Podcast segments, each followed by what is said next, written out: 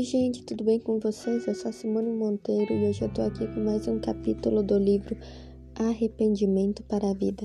E nós vamos ler sobre transformação instantânea.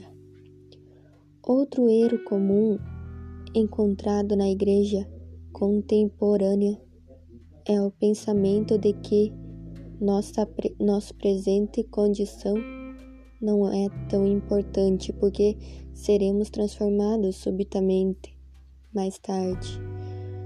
Muitas pessoas creem que quando Jesus retornar, todos seremos transformados naquele momento. Talvez ele nos toque com uma varinha mágica e puf, seremos imediatamente santos e justos. Então, muitos pensam: por que haveria necessidade de sermos santos hoje? Parece ser tão difícil. Que diferença faz se ainda somos um tanto quanto pecaminosos? Se nós permitimos um pouco de prazer sensual, se cometem algum erro de vez em quando, se nos permitimos fazer coisas que sabemos que são erradas, e todos nós vamos ser transformados sem custo mais tarde, que diferença faz se somos completamente santos ou não? Esse erro parece estar grandemente baseado no seguinte versículo: Eis que vos digo a um mi mistério: nem todos dormiremos, mas transformados seremos todos um num momento, num abrir e fechar de olhos. Ao ressoar da última trombeta, a trombeta terá a trombeta e soará, soará os mortos ressuscitarão incor, incorruptíveis e nós seremos transformados. 1 Coríntios 15, versículo 51, verso 52. Com certeza, esse é um versículo verdadeiro. Isso certamente acontecerá. Tudo precisamos notar seu contexto. Esta passagem está falando sobre a glorificação do nosso corpo. Não se dirige, não se dirige à questão da alma. Nosso corpo será instantaneamente transformado. No entanto, a respeito do nosso interior, nossa alma, a Bíblia sempre fala que se trata de um processo e não de um vento é algo que precisamos de desenvolver com temor e tremor, cooperando com Deus. Isto é algo que leva tempo. Não há na palavra de Deus a noção de que a transformação da alma seja um evento instantâneo. No decorrer do Novo Testamento, somos constrangidos a continuar a obter, a carregar a cruz, a negarmos a nós mesmos e a sermos santos aqui agora. A vida de Deus deve crescer e amadurecer em nós. Esse processo requer tempo e disposição. Nenhuma vida amadurece e de repente apenas um cogumelo, um inconsequente fungo esponjoso brota da noite para o dia, somente através do nosso contínuo e profundo arrependimento. Poderíamos ser cheios de vida de Deus e ser livres de toda vergonha para nos encontrar com Ele quando vier. Se a verdadeira santidade é um resultado da vida de Deus, crescendo dentro de nós, como seria possível essa vida crescer instantaneamente? depois de resistirmos à transformação por muitos anos, não termos nenhuma vontade de entregar a nossa própria vida à morte, nos recusarmos a, teimos, a teimosamente ceder às palavras de Jesus. Como podemos imaginar que na, vi na vinda de Cristo ele nos dominará e nos transformará de imediato, com certeza? Isso não passa de uma tolice é um pensamento que criamos para nos autossatisfazer. É um equívoco a respeito de como funciona o processo de transformação. Então é isso, gente. Eu espero que vocês gostem E amanhã a gente vai ler sobre equívocos acerca do perdão. E é isso.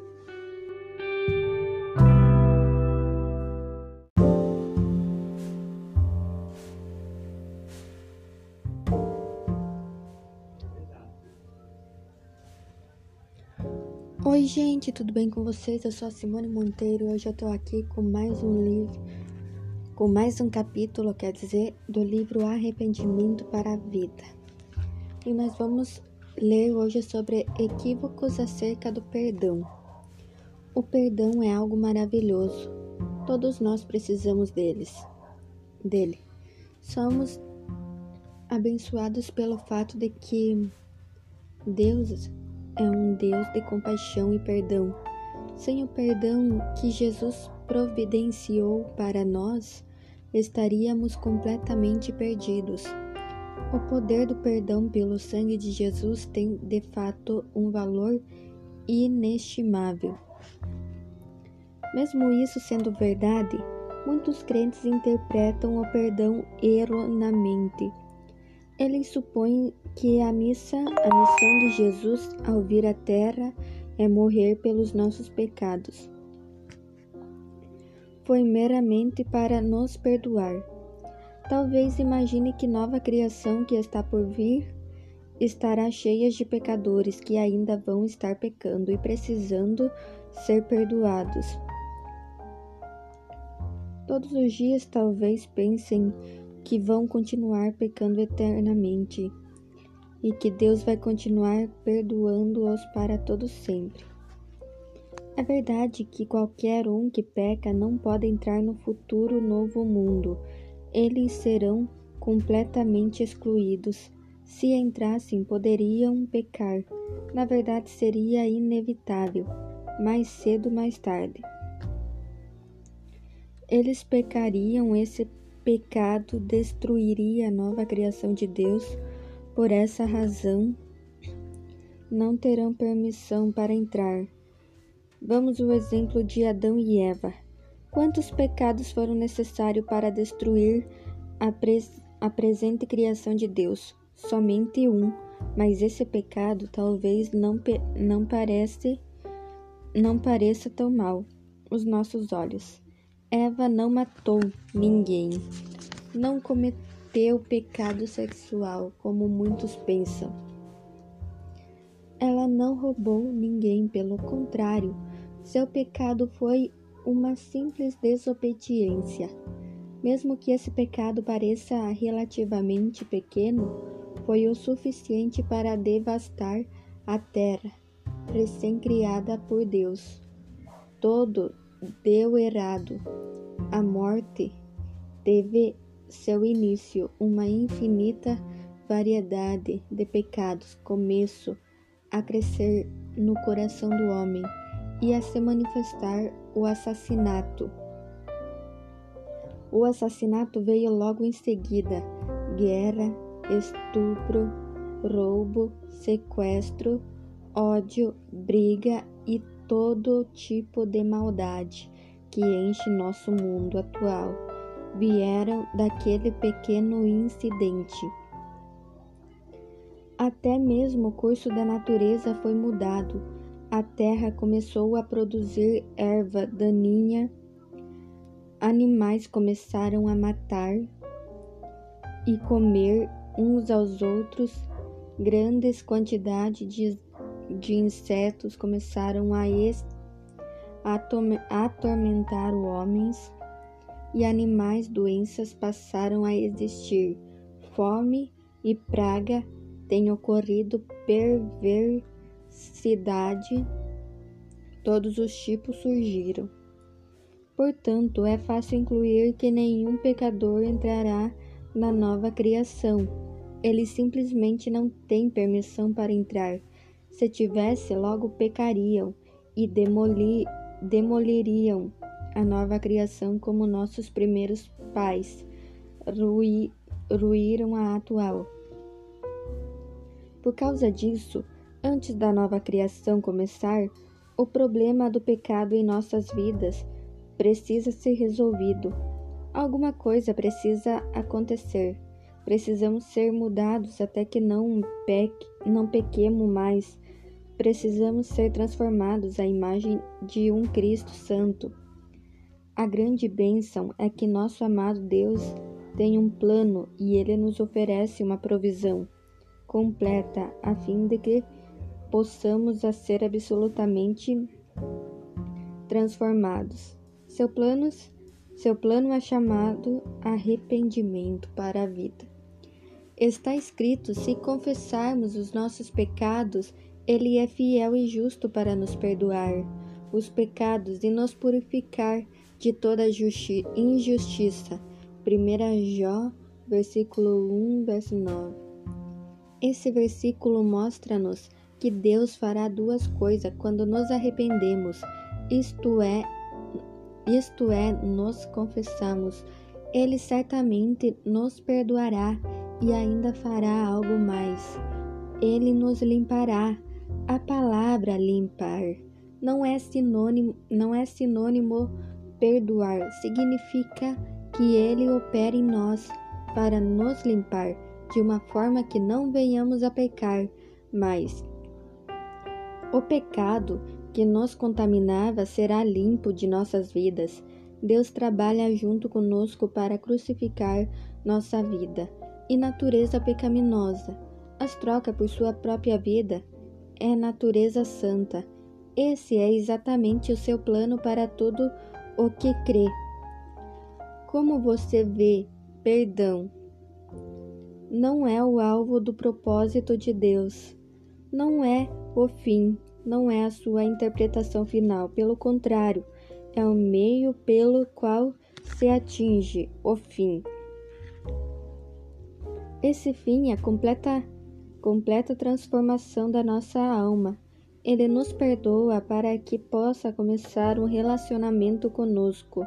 Seu perdão baseado no sangue de Deus permite que sua santidade interaja conosco. Essa interação, no entanto, não é somente ignorar nossos pecados. Existe um propósito muito mais elevado. Essa interação é para nos mudar, para purificar nossas vidas completamente, a fim de que não pequemos, não pequemos mais. É para fazer parecido com ele, é para nos preparar para sua para o seu surgimento. Louvado seja Deus. Ele prometeu purificar-nos de todo pecado. O perdão que está abundantemente disponível vai qualquer pessoa que abre o caminho para entrarmos em Deus. Podemos compará-lo uma espécie de passe ou bilhete que usamos para entrar em um show ou evento esportivo.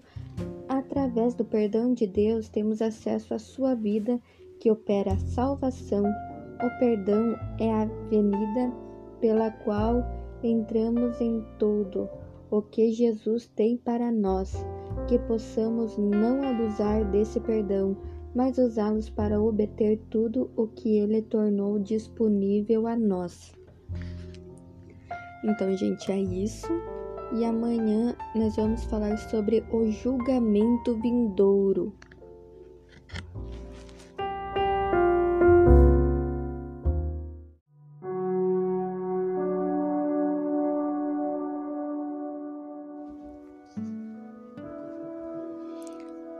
Oi, gente, tudo bem com vocês? Eu sou a Simone Monteiro e hoje eu tô aqui com mais um capítulo do livro Arrependimento para a Vida.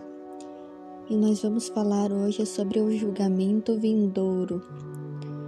Todos os crentes algum dia ficarão diante da presença não diluída de Deus, pois todos compareceremos perante o tribunal de Deus.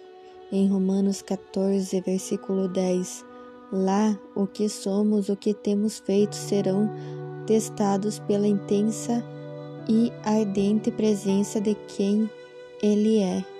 Todos nós passamos por esse divino fogo. Está claro que não somente nossas atitudes, palavras e feitos serão analisados pelo fogo santo. como também nós mesmos seremos provocados por ele.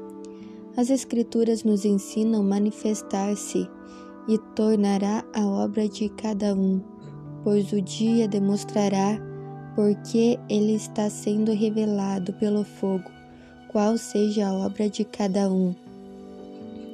O propósito fogo e proverá se permanecer a obra de ninguém, de alguém que sobre fundamentos edificou, esse receberá galardão. Se a obra de alguém se queimar, sofrerá ele dano.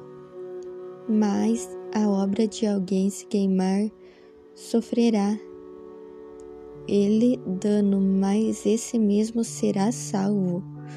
Todavia, como que através do fogo, 1 Coríntios 3, versículo 13. A maioria dos crentes já sabe que suas obras serão testadas deste jeito, mas parece que muitos ainda pensam eu posso perder algum galar, algum galardão. Mas e daí? Que diferença fará para mim se alguma das minhas obras queimarem? O que ainda não conseguem ver é que eles também serão completamente provados pelo mesmo fogo. Eles podem ser salvos, mas aparecerão sem proteção ou desculpas na intensa, ardente presença de Deus Todo-Poderoso. Para alguns será uma experiência maravilhosa. Eles verão a face a face aquele que transformou, limpou suas vidas eles se regozijaram com uma alegria que vai além da palavra humana. Para outros, porém, a experiência será terrível, sofrerão vergonha e dano. Seus pecados não confessados serão expostos e sua natureza pecaminosa será totalmente consumida pelo fogo eterno. Quando estivermos diante de Deus, as partes não santas e impuras de nossas almas serão destruídas, as porções não transformadas de nosso ser serão consumidas. Essas áreas pecaminosas de nossa alma não entrarão na nova criação, porque serão destruídas ou perdidas. Na vinda de, na vinda de Jesus, este é um importante fato bíblico que muitos crentes não conhecem, apesar de ser crucial entendê-lo, como pode ter certeza de tudo isso? Para começar, devemos nos lembrar do começo de nossa discussão a respeito do inimag... in... inimi... inimaginável essência concentrada de Deus em sua presença direta. A santidade, pureza, honestidade, amor, em suma toda sua natureza divina, se manifestarão sem diluição. Tudo que for como ele passará no teste. Qualquer coisa diferente será consumido pelo fogo. Nenhuma parte que pratique o pecado nenhum. Nenhuma parte egoísta, nenhuma parte que aprove a injustiça ou qualquer coisa semelhante poderá substituir Somente aquilo que é da mesma natureza de Deus passará no teste. Se lhes, disse, se lhes dissesse que eu poderia colocar um pedaço de jornal dentro do fogo intenso, ele não se queimaria. Você não acredita? Não acreditaria. De igual modo, nenhum homem natural será capaz de permanecer na presença de Deus, porque será consumido. Naquele momento será tarde demais para pedir perdão. Naquele dia, nem mesmo o arrependimento funcionará. Simplesmente não haverá tempo suficiente ou oportunidade para que o processo de transformação aconteça. Não haverá mais tempo para que a vida de Deus cresça.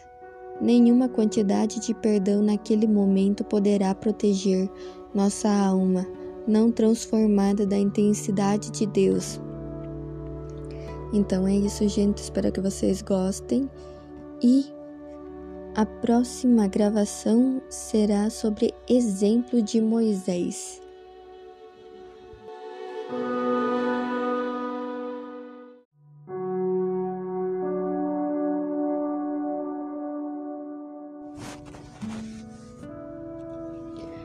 Oi, gente, tudo bem com vocês? Eu sou a Simone Monteiro e hoje eu tô aqui com mais um capítulo do livro Arrependimento para a Vida. E hoje nós vamos aprender sobre o exemplo de Moisés.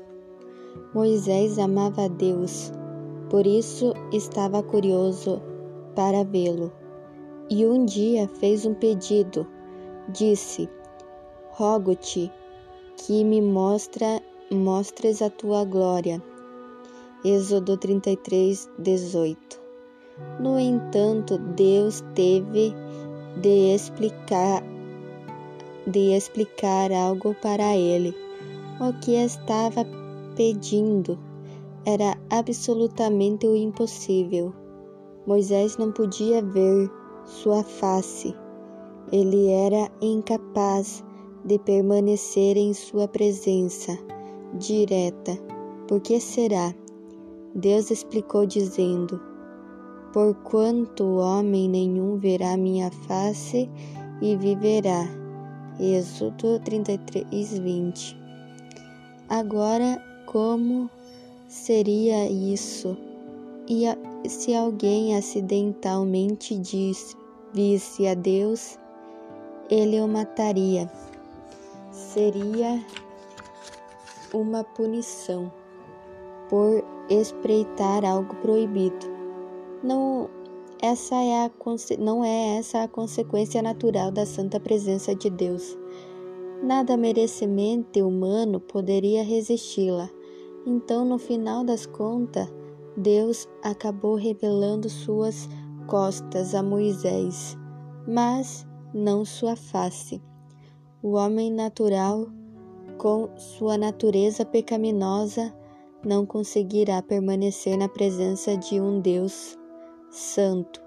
Qualquer coisa em nós que não corresponder com a natureza divina será queimada, porque o nosso Deus é fogo consumidor. Hebreus 12, 29. Este é o único resultado possível do encontro de qualquer homem ou mulher com Ele. Qualquer coisa é remanescente da vida natural será consumida. Este será o cumprimento seguro, segura promessa de Jesus. Ele ensinou por quanto quem quiser salvar a sua vida, Mateus 16, 25 e Marcos 8, 35.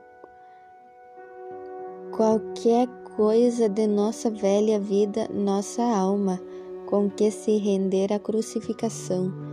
Hoje será perdida, amanhã, quando Jesus voltar. Este não é um ensino obscuro, pelo contrário, é bem claro. Essa verdade era tão importante para os autores do Evangelhos que ela é mencionada cinco vezes por eles. Qualquer um que se recuse a entregar a sua velha vida à natureza e à morte através da cruz de Cristo, certamente perder, perdê-la e sem recurso, no dia que Jesus voltar. Não há outra possibilidade, temos absoluta certeza de que nenhuma coisa pecaminosa adentrará a nova criação. Também sabemos que o pecado não permanecerá na presença de Deus. Entendemos também que um que um crescimento transformação espiritual instantânea não é possível. Então, a única opção quando a nossa velha vida da alma, nosso eu, será perdido no tribunal, exatamente como Jesus nos prometeu. Qualquer parte não transformada de nossa alma se queimará. Agora há tempo de preparação para este evento. Nosso Criador não quer que pereçamos, ele providenciou salvação para nós, sua vida eterna. Essa vida eterna é indestrutível pode substituir a nossa, pode, podemos morrer e ele pode viver em nosso lugar. Hoje podemos ser crucificados com ele e com ele também ressuscitar e viver em novidade da vida. Desta forma seremos a prova de fogo. Nós nos tornaremos um tipo de criatura que pode sobreviver na presença de Deus seremos como Ele pelo poder salvador de sua vida, porque Ele mesmo nos deu assim. Estaremos preparados para encontrá-lo face a face. Parece que muitos crentes, como Moisés, se contentam em somente olhar para as costas de Deus. Quando Moisés olhou para o Senhor e viu sua misericórdia, sua graça, longanimidade, longanimidade, grande bondade e verdade, Êxodo 34, 6. Estes aspectos de Deus são de fato maravilhosos, são preciosas virtudes que todos nós precisamos ver, compreender. No entanto, há mais em Deus do que isso, embora possamos nos dele deletar no que vemos em suas costas. Um dia veremos sua face. Quando isso acontecer, contemplaremos sua extrema santidade, sua ardente e consumidora retidão, sua indissolúvel ao resplandecente justiça e muito mais. Todos os cristãos precisam conhecer a Deus intim, intimamente, não apenas aspectos mais agradáveis em suas costas, como misericórdia e perdão, mas também conhecê-lo face a face. Através do arrependimento do perdão, devemos entrar em intimidade com Ele. Devemos olhar para sua face gloriosamente para sermos transformados em sua imagem, segundo, segundo Coríntios 3,18.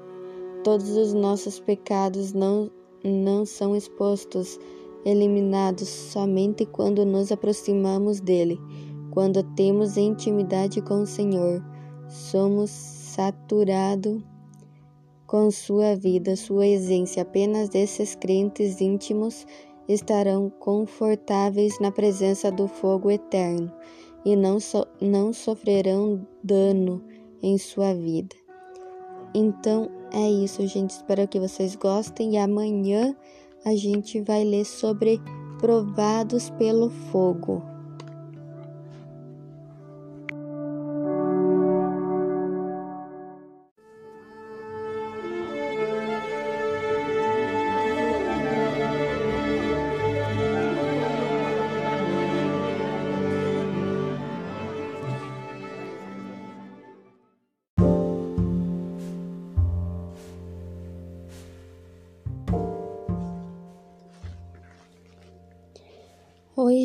Gente, tudo bem com vocês? Eu sou a Simone Monteiro e hoje eu tô aqui com mais um capítulo do livro Arrependimento para a Vida.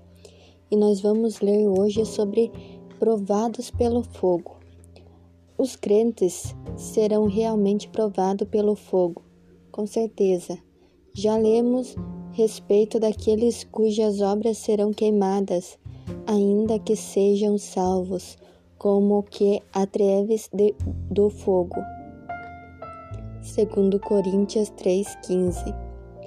Também estudamos o caso daqueles que endurecem seus corações contra Deus e não podem mais se arrepender. Esses são aqueles cujo fim é serem queimados. Hebreus 6:8. Além disso, o próprio Jesus nos ensinou que deveríamos cuidar para que mantivéssemos um relacionamento íntimo com Ele. Caso contrário, sofre, sofreríamos consequências sérias.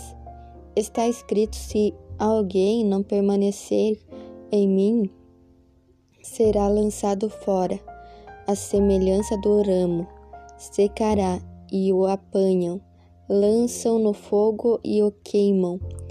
Jó 15, versículo 6. João Batista também nos advertiu sobre a importância de darmos frutos. Esses frutos são simplesmente o resultado de nosso contínuo relacionamento íntimo com Jesus. Contudo, se ignoramos este privilégio, o resultado será catastrófico.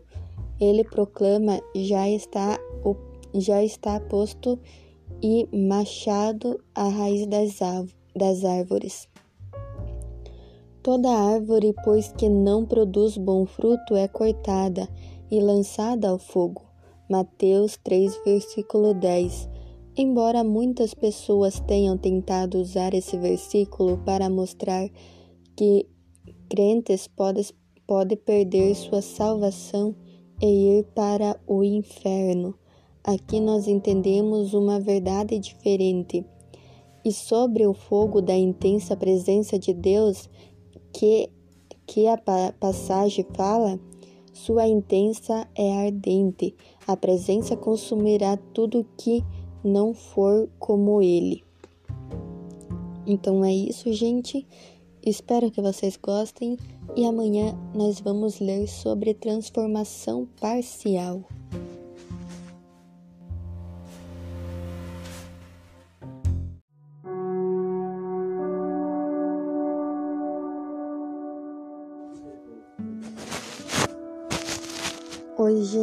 Tudo bem com vocês? Eu sou a Simone Monteiro e hoje eu tô aqui com mais um capítulo do livro Arrependimento para a Vida e nós vamos ler sobre a transformação parcial. Vamos supor que sejamos apenas parcial, parcialmente transformados.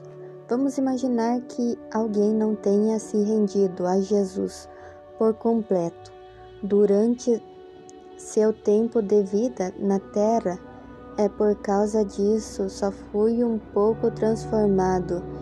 Enquanto a vida de Deus está enchendo algumas partes do, do ser dessa pessoa, outras áreas estão ainda cheias de vida natural e pecaminosa. Qual será então o resultado quando essa pessoa aparecer diante do tribunal? O que acontecerá neste caso? A resposta é muito simples. Aquela parte de qualquer crente que tenha sido transformada à imagem de Cristo certamente sobreviverá na presença de Deus. O fogo não terá qualquer efeito sobre ela. Ela já tornou eterna pela operação da vida eterna. Aquela operação de qualquer crente, no entanto, que ainda permanecer natural, é pecaminosa. Será consumida pelo fogo de Deus. Não há outra possibilidade. Ela não será transformada instantaneamente. Deus não fará vista grossa. Não será naquele momento, simplesmente perdoado é ignorada, em vez disso, será queimada pela intensidade da essência de Deus. Essa parte da alma será perdida, cumprindo a promessa de Jesus. Os anos de rebeldia contra a obra transformadora do Espírito Santo terão a sua paga. Todo o tempo que gostamos resistindo à convicção do pecado em nossa consciência será revelado nossa falta de arrependimento e nossa indisposição para morrer para nós mesmos serão vistas clara, claramente quando perdermos aquela porção da nossa alma que não foi transformada pelo Espírito Santo. Então é isso, gente. Espero que vocês gostem e amanhã nós vamos estar vamos ver como seria isso no caso, né? Isso que a gente leu, a gente vai tentar entender como que seria no caso, né? E é isso.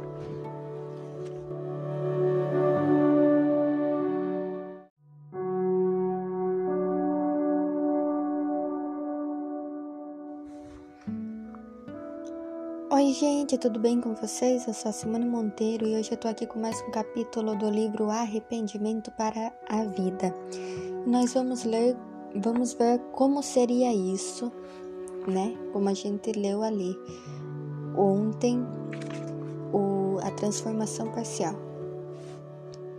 Como uma pessoa que foi parcialmente transformada e, portanto, perdeu parte de sua alma ficaria, veríamos, a metade de uma pessoa ou alguém sem braços ou pernas, como alguém pode ser salvo fracionadamente, como isso se manifestaria. Para começar, devemos nos lembrar de que não estamos falando sobre o corpo de uma pessoa, e sim de sua alma, o que se torna então uma questão de crescimento e maturidade espirituais. Como somos transformados pelo amadurecimento da vida sobrenatural dentro de nós, nosso grau de transformação pode estar intimamente ligado ao quanto que essa vida cresceu de fato no mundo natural. Todo tipo de vida cresce e amadurece.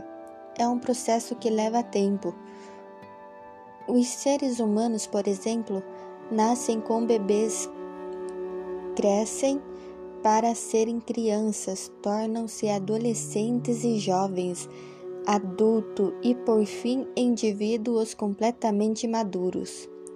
Na Bíblia temos evidência de que a vida espiritual também tem esses estágios.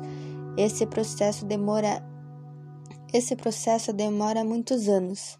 Em 1 João 2, capítulo 12, verso 14, João escreve sobre três graus de maturidade: velhinhos, jovens e pais. Também há muitos outros lugares no Novo Testamento, onde diferentes autores referem-se a bebês em Cristo. Problemas da imaturidade e crescimento espiritual a necessidade de maturidade, etc. Não há, pois, nenhuma dúvida de que o processo de maturidade espiritual, paralelo ou do mundo natural, parece, portanto, muito lógico imaginar que esse, se esse processo de crescimento for interrompido ou incompleto, o indivíduo não estará completamente maduro. Permanecer no estágio de maturidade onde o processo foi interrompido possui apenas o grau de maturidade que conseguiu atingir. Consequentemente, quando o homem natural for consumido, o que sobrará será a parte, o aspecto transformado de sua alma. Por exemplo, um crente bebê na fé seria um bebê, um crente jovem seria jovem e um crente maduro se mostraria maduro. O estágio ou grau de crescimento espiritual que ele tiver atingido será sua condição eterna. Qualquer grau de maturidade que aquela pe pessoa tiver obtido será a idade dela. Para sempre, o restante será queimado e perdido. Espero que tenha ficado perfeitamente claro na eternidade, os crentes surgirão em diferentes estágios de desenvolvimento espiritual. Isso não tem nada a ver com a idade deles na Terra. Seu físico, sua maturidade terrena não será um fator determinante. O que terá importância neste caso será o quanto cooperaram com Deus de forma que sua vida pode amadurecer dentro deles. Será o desenvolvimento do, de nossa vida espiritual que se traduzirá em nossas condições eternas? Provavelmente, então, na eternidade, encontrarmos crentes bebês, crentes jovens e crentes maduros. A aparência deles estará ligada ao quanto progrediram na vida espiritual. Ninguém será igual Cada um receberá seu galardão. baseado no crescimento da vida de Deus em si.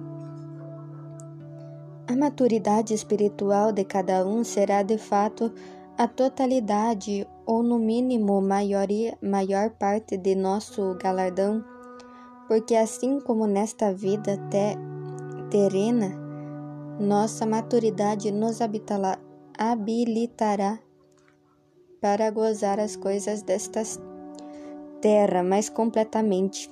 Crianças podem ser alegres, mas há muitas coisas que elas não podem fazer. Pessoas jovens também são limitadas em sua capacidade de apre apreciar ou saborear muitas experi experiências. Assim também no futuro, nossa maturidade determinará a profundidade de que gozaremos em Deus em tudo que Ele vai criar. Meu palpite é que cada um receberá um novo corpo glorificado que refletirá seu grau de maturidade. E é possível que, à medida que crescermos espiritualmente, esses novos corpos estejam crescendo também, demonstrando um maior grau de maturidade. Esses corpos estão sendo preparados para habitarmos neles. No futuro, Jesus está agora preparando este lugar para nós. Jó 14, versículo 2. Junta, juntando a parte de dois versículos que estão em 1 Coríntios 15, 41 e 42, lemos: Porque até entre estrelas e estrelas há diferença de esplendor, pois assim também é a ressurreição dos mortos. Por favor, lembre-se de que o texto original em grego não estava dividido em versículos e nem frase por pontuação haverá com certeza uma diferença entre os crentes na eternidade vindoura, assim como o brilho de cada estrela. É diferente de, das demais. Os crentes exibirão, exibirão um grau diferente da glória dependendo da sua maturidade. Naturalmente, isso tudo é um mistério, só conseguimos ver essas coisas de uma forma imperfeita enquanto estamos nesta terra. No entanto, temos ampla evidência nas Escrituras que mostra que as partes não, trans não transformadas de alma se perderão, e é lógico o que permanecerá será equilíbrio, que tem sido saturado com a vida e a natureza do Deus eterno. Então é isso, espero que vocês gostem. Amanhã eu trarei Mas Deus é amor, né? Então é isso. Ah, e, aproveitando para dizer que nós estamos no, nos últimos capítulos, né? Que daí amanhã eu começo Mas Deus é amor, daí tem a segunda vinda e assim por diante e daí todos nós estaremos diante dele, o último.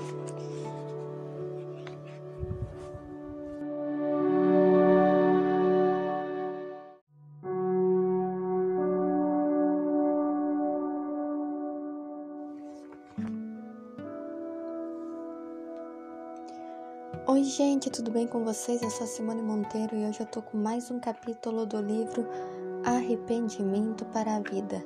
E nós vamos ler, mas Deus é amor e ele é amor, né? Alguns podem alguns podem relutar contra o fato de que a parte não transformada da alma crente será destruída na presença de Deus ou perdida. Podem insistir que como Deus é cheio de amor, misericórdia, compaixão, perdão e longanimidade, ele não pode julgar nenhuma de seus filhos sequer tão, tão se, severamente, né? É verdade que Deus é cheio desses atributos e maravilhosos quando ele aparece, essas virtudes também se manifestarão completa a intensamente, por exemplo, a atmosfera ao redor dele estará impregna, impregnada de amor incrível. Todavia, a luz desse amor, toda nossa falta de amor será exposta. O amor que temos por nós mesmos será visto com a máxima clareza. As muitas vezes em que dolorosamente exposta não será resultado da falta de amor da parte de Deus que fará isso acontecer, e sim da grandeza e do amor que define a sua natureza. Sofremos um impacto inevitável naquele momento, da mesma forma, às vezes que não tivemos misericórdia dos outros, ou momentos em que não exercemos a compaixão, as situações é que negamos o perdão aos outros e nossa falta de loganimidade serão expostas pelo que ele é. O que ele revelará com, alarme, com alarmente clareza tudo o que somos se não temos sido transformados por sua vida para sermos com eles, sofreremos dano. Além disso, o fato de que ele nos oferece nos ofereceu gratuitamente a com um preço tão alto a oportunidade de mudar de mudarmos sermos cheios de sua natureza. No lugar, no lugar da nossa da nossa vida vai ser exaltado como se nunca se sofremos danos quando Jesus voltar. Não será por causa de sua falta de amor ou porque ele não demonstrou seu amor por nós mas por causa de nossa própria negligência e desobediência. Será porque não usufruímos de seu amor? Não teremos nenhuma desculpa ou argumento? O universo será, o universo verá, concordará que seu julgamento sobre nós será justo. É verdade que Deus é bom? Ele não está nos julgando hoje. Ele está interagindo conosco, baseado em Sua bondade, amor e graça. Nesta era da Igreja, Ele guardou seu julgamento enquanto nos dá todas as chances para usar o nosso tempo e sermos transformados à Sua imagem. Contudo, não podemos interpretar Sua bondade e graça de forma errada. Não podemos imaginar que isso significa que o julgamento nunca acontecerá. Este intervalo, este tempo de bênção e graça deve ser uma oportunidade para nos preparar para o que está por vir. Em vez de relaxar, usar este presente, ausência de julgamento para satisfazer a nossa carne devemos usar este pequeno período de tempo para obter o máximo de transformação através de um constante e profundo arrependimento. Paulo admoesta nós, dizendo ou desprezas a riqueza de sua bondade e tolerância, logo, loganimidade, ignorado que a bondade de Deus é que te conduz ao arrependimento. Romanos 2, versículo 4. Em vez de pensarmos que a bondade de Deus vai nos desculpar no futuro julgamento, precisamos entender que é essa bondade que nos leva ao arrependimento para nos salvar do julgamento. Quando chegar o tempo de julgamento, o perdão não será mais uma opção o tempo da graça terá terminado. A oportunidade de arrependimento é transformação e terá se acabado que Deus tenha misericórdia de nós para que estejamos preparados para recebê-lo com alegria e de braços abertos. Então é isso, gente. Espero que vocês gostem. E amanhã a gente vai estar tá lendo sobre a segunda vinda.